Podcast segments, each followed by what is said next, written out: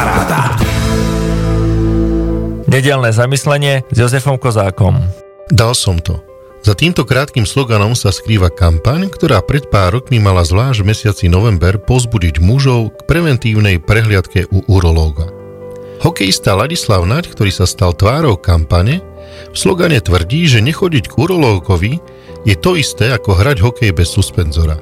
Žiaľ, mnohí z nás, zahltení každodennými povinnosťami, zabúdame na vlastné zdravie.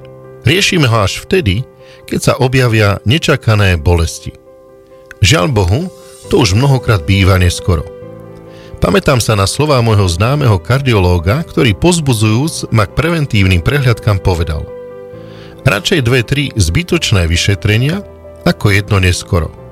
A pritom to už mnohí vieme a uznávame, že preventívne prehliadky dokážu v mnohých prípadoch dokonca zachrániť aj ľudský život.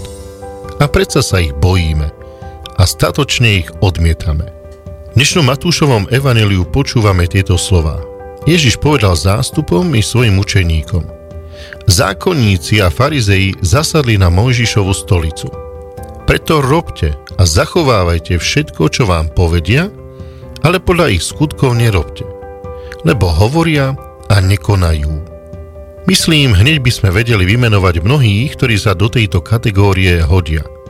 Počnú s rodičmi, mladými, nami kňazmi, politikmi, až končia s lekármi a zdravotníckými pracovníkmi, ktorých prevencii volajú a sami neraz pred ňou utekajú, lebo ako vravia, nejdem, aby mi niečo nenašli.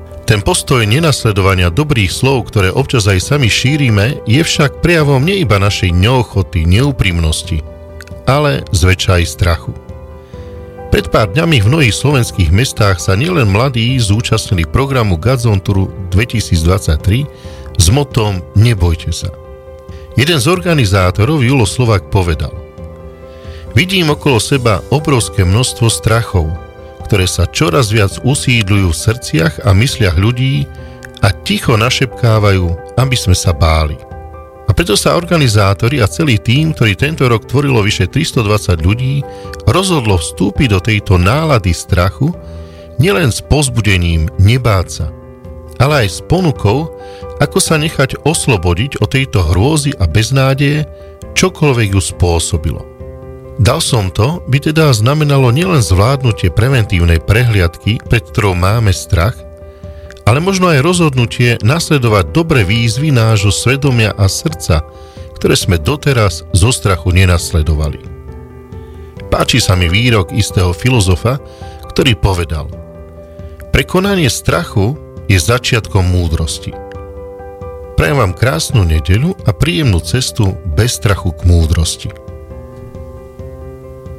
Počúvali ste 65. časť nášho podcastu s názvom 216. Prihovoril sa nám kňaz Jozef Kozák.